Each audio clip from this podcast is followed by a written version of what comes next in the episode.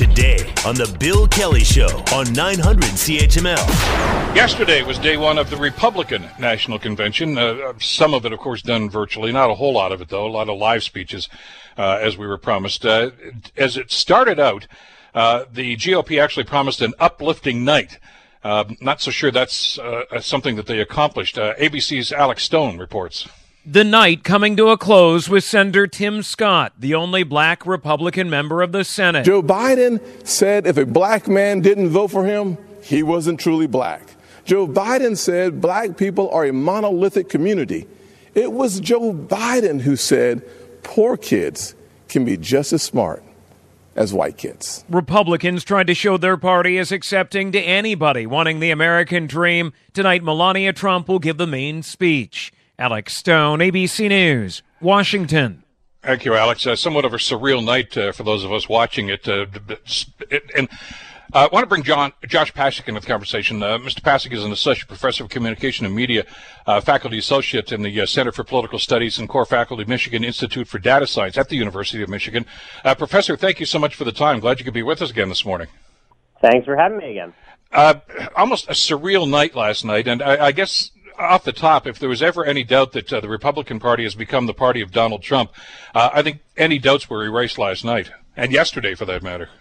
Indeed, I mean it was it was really clear that there was no discussion of what Republicans will be doing. It was discussions of what Donald Trump will do and what you know Trumpism is.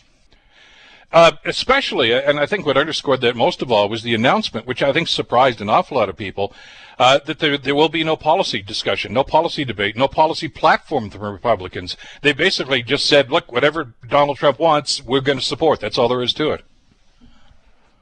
Which is highly ironic in this case, too, because if you look at the platform that they readopted from 2016, it criticizes the current president. okay, you're you're expecting they actually read it before they did that. Uh, with that, not a whole lot of reading goes on in this administration. I think we've come to learn that over the last uh, three and a half years. But it, it just seems almost surreal now. It, it's but it's you know I, I, know that there have been some concerns, and some people have actually criticized uh, uh, some of the observers that have said, "Well, this is really a cult following." But that's a that's a classic characteristic of it, isn't it? I mean, it's not that abnormal that leaders create um, you know, a sort of group of people who are invested in them directly. But that is very much what Donald Trump has gone for, and that's been a lot of his career, in fact. That you know he made himself the object of interest for people, um, and succeeded in bringing some people into the Republican Party who might not have been based on his own personal characteristics. But the picture they painted, though, of, of America, you know, their, their, their interpretation, I guess, of, of how the Trump administration handled COVID 19, for instance, uh, seemed to be much different from the reality. As a matter of fact, it was much different from the reality about about the statistics about the 185,000 people that have already died. Uh, it's you know this was a mission accomplished. Basically, was seemed to be the tone when they talked about COVID. Exactly. They they are touting it as if what they've done is save tons and tons of lives, um, when that's not the experience of much of the rest of the world, looking at the United States at least, where the United States has, at least compared to any other similar country, fared much more poorly and, and, I mean, there were similar situations of what painting the picture of what America is like. Uh, it's almost, uh, Professor, as if they seemed oblivious to the fact that a lot of the stuff that they were complaining about, what's happening with uh, with civil unrest and, and a number of other things that they wanted to blame on the Democrats. Uh, the reality is it's happening on Donald Trump's watch. I mean, but he doesn't seem to want to take any accountability for it. I mean, as as he said many, many times, it's not my fault. None of the stuff that's going on here is my fault. Yeah, well, I think there's there's an accountability question here. There's a question of of Donald Trump's even ability to run as an incumbent. He seems sort of unable to take on the role of being an incumbent, and so wants to run as an outsider, even when he is in fact um, the current president.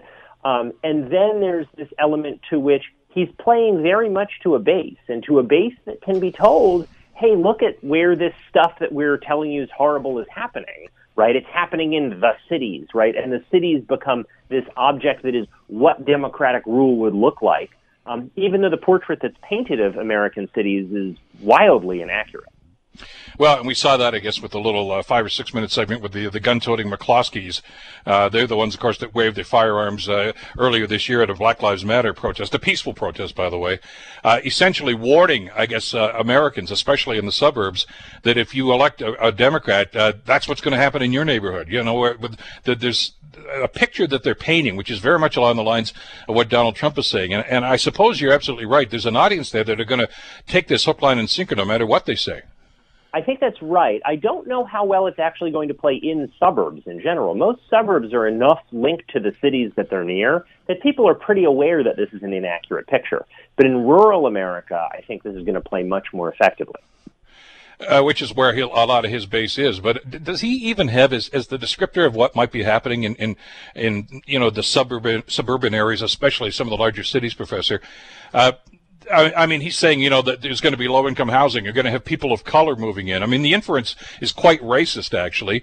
But the reality is there, there, there are mixed races in those suburbs already. This is not June Cleaver that we're talking about in suburban America these days.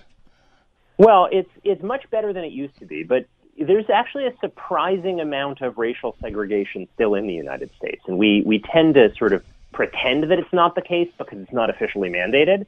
Um, but if you look at how schooling systems um, map themselves out and what the distribution of races is in various different areas, the United States is still a surprisingly segregated country, not by law, of course, but by um, you know housing patterns and where people have moved. And in many ways, the original flight to the suburbs, um, which this campaign sort of harkening back to, was a campaign about moving white people out of cities so that they didn't have to be near all those colored folk um, was essentially the idea. Will that message resonate, though? I think among some people, there's there's an awful lot of sort of America's original sin left in this country, and we'll have to see what happens. Uh, uh interestingly, uh, you know, when you look at the numbers, and I know the latest CNN poll still has uh, Joe Biden nationally with a nine percent lead, uh, nine point lead rather over over Donald Trump. It's a lot tighter in some of the uh, key state races, including Michigan and, and Ohio and places of that nature. Uh, and you have to wonder about whether or not he can grow that base. I mean, you know, his victory in 2016, I think, to a large extent, had a lot to do with the fact that some Democrats that didn't like Hillary Clinton uh, might have voted for Trump. Many of Democrats that didn't like Hillary Clinton just didn't vote. Period. So he's got to grow that 35 or 38 or 40 percent or whatever it is to actually win again. Uh, is this kind of rhetoric going to do that?